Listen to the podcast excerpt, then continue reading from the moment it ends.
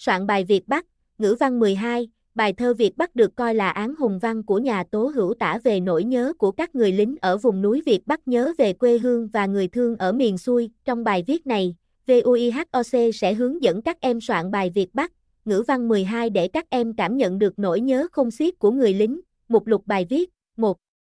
Soạn bài Việt Bắc, tìm hiểu tác giả, tác phẩm 1.1 Tác giả tố hữu 1.2 Tìm hiểu về tác phẩm Việt Bắc, B. Kết cấu, C.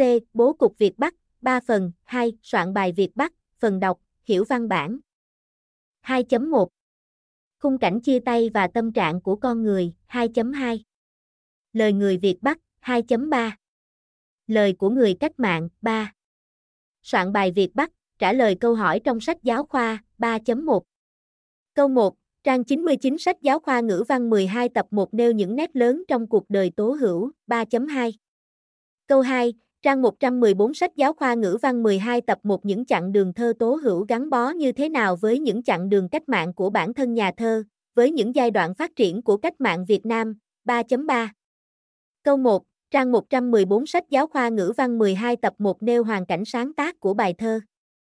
Phân tích sắc thái tâm trạng, lối đối đáp của nhân vật trữ tình trong đoạn trích 3.4. Câu 2, trang 114 sách giáo khoa ngữ văn 12 tập 1 qua hồi tưởng của chủ thể trữ tình, vẻ đẹp của cảnh và người Việt Bắc hiện lên như thế nào, 3.5. Câu 3, trang 114 sách giáo khoa ngữ văn 12 tập 1 khung cảnh hùng tráng của Việt Bắc trong chiến đấu, vai trò của Việt Bắc trong cách mạng và kháng chiến đã được tố hữu khắc họa ra sao, 3.6. Câu 4, trang 114 sách giáo khoa ngữ văn 12 tập 1 nhận xét về hình thức nghệ thuật đậm đà tính dân tộc của bài thơ và đoạn thơ, 4.